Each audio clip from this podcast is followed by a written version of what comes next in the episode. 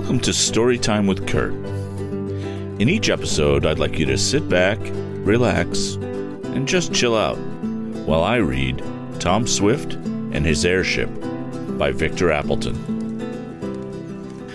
Previously, in chapter 24 of Tom Swift and His Airship, well, they found the Happy Harry gang and their camp, found the money that was stolen from the bank, and got the help of the local sheriff. And now they head back home. Chapter 25 Andy gets his reward. Flying swiftly through the air, the young inventor and his two companions were soon within sight of Shopton. As they approached the town from over the lake and a patch of woods, they attracted no attention until they were near home, and the craft settled down easily in the yard of the Swift property.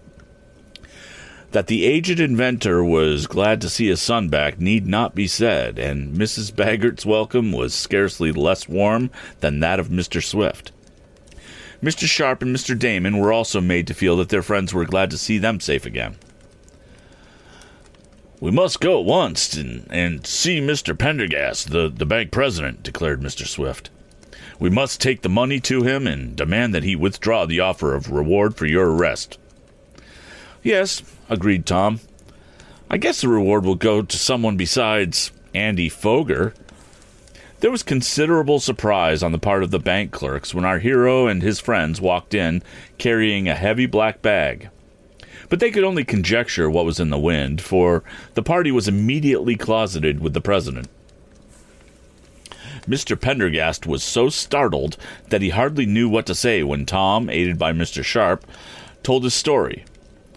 But the return of the money, with documents from Sheriff Durkin certifying as to the arrest of Morse and Happy Harry, soon convinced him of the truth of the account. It's the most wonderful thing I ever heard, said the president. Well, what are you going to do about it? asked Mr. Damon. You've accused Tom and myself of being thieves, and I, I apologize. I apologize most humbly, exclaimed Mr. Pendergast. I also. What about the reward? went on Mr. Damon. Bless my banknotes, I don't want any of it, for I have enough, but I think Tom and Mr. Sharp and the sheriff are entitled to it. Certainly, said the president. Certainly. It'll be paid at once. I will call a meeting of the directors, and in fact, they're all in the bank now, save Mr. Foger, and I can reach him by telephone. If you will just rest yourselves in that room there, I will summon you before the board when it convenes, and be most happy to pay over the $5,000 reward. It is the most wonderful thing I ever heard of. Most wonderful. In a room adjoining that of the president, Tom, his father, and Mr. Damon waited for the directors to meet. Mr. Foger could be heard entering a little later.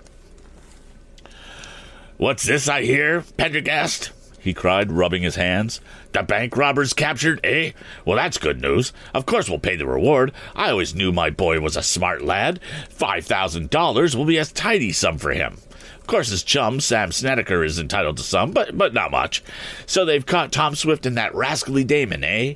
I always knew he was a scoundrel putting money in here as a blind. Mr. Damon heard and shook his fist. I'll make him suffer for that, he whispered. Tom Swift ar- arrested, eh? went on Mr. Foger. I always knew he was a bad egg. Who caught them? Where are they? In the next room, replied Mr. Pendergast, who loved a joke almost as well as did Tom. They may come out now, added the president, opening the door and sending Ned Newton in to summon Tom, Mr. Swift, and Mr. Damon, who filed out before the board of directors. Gentlemen, began the president, I have the pleasure of presenting to you Mr. Thomas Swift, Mr. Barton Swift, and Mr. Wakefield Damon. I also have the honor to announce that Mr. Thomas Swift and Mr. Damon have been instrumental in capturing the burglars who recently robbed our bank, and I am happy to add that young Mr. Swift and Mr. Wakefield Damon have, this morning, brought to me all but a small part of the money stolen from us, which money they succeeded after a desperate fight. A fight partly with seltzer bottles, interrupted Mr. Damon proudly. Don't forget them. Partly with seltzer bottles, conceded the president with a smile. After a fight, they succeeded in getting the money back. Here it is, and now I suggest that we pay the reward we promised. What? What? Reward? Pay them? The, the money back? This is, isn't my son to receive the $5,000 for informing us the identity of the thief, isn't he? demanded Mr. Foger, almost suffocating from his astonishment at the unexpected announcement. Hardly, answered Mr. Pendergast dryly. Your son's information happened to be very wrong. The tools he saw Tom have in the bag were airship tools, not burglars, and the same gang that once robbed Mr. Swift robbed our bank. Tom Swift captured them and is entitled to the reward. It will be necessary for us directors to make up the sum personally, and I, for one, am very glad to do so. So am I, came in a chorus from the others seated at the table.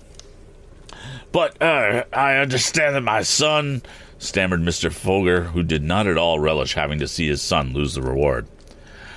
It was all a mistake about your son, commented Mr. Pendergast. Gentlemen, it is is it your desire that I write out a check for young Mr. Swift?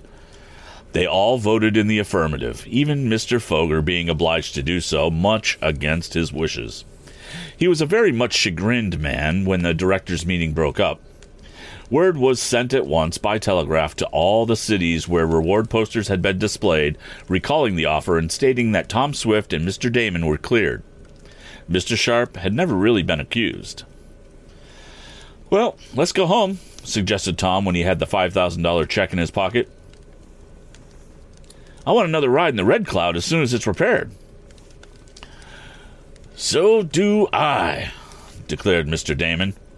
The eccentric man and Mr. Swift walked on ahead, and Tom strolled down toward the dock, for he thought he would take a short trip in his motorboat. He was near the lake, not having met many persons, when he saw a figure running up from the water. He knew who it was in an instant Andy Foger. As for the bully, at the sight of Tom he hesitated, then came boldly on. Evidently, he had not heard of our hero's arrival. Ha! exclaimed the red haired lad. I've been looking for you. The police want you, Tom Swift. Oh, do they? asked the young inventor gently. Yes, for robbery. I'm going to get the reward, too. You thought you were smart, but I saw those burglar tools in your valise. I sent the police after you. So you've come back, eh? I'm going to tell Chief Simonson. You just wait. Yes, answered Tom. I'll wait. So the police want me, do they? That's what they do snarled Andy. I told you I'd get even with you, and I've done it. Well, burst out Tom, unable to longer contain himself as he thought of all that he had suffered at the hands of the red haired bully. I said I'd get even with you, but I haven't done it yet. I'm going to now. Take off your coat, Andy. You and I are going to have a little argument. Don't you dare lay a finger on me, blustered the squint eyed one. Tom peeled off his coat. Andy, who saw that he could not escape, rushed forward and dealt the young inventor a blow on the chest. That was all Tom wanted, and the next instant he went at he went at Andy hammer and tongs. I guess that's a saying.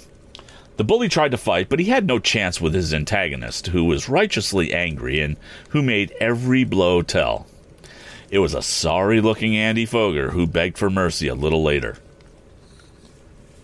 Tom had no desire to administer more than a deserved reward to the bully, but perhaps he did add a little for interest. At any rate, Andy thought so. You just wait, he cried as he limped off. I'll make you sorry for this.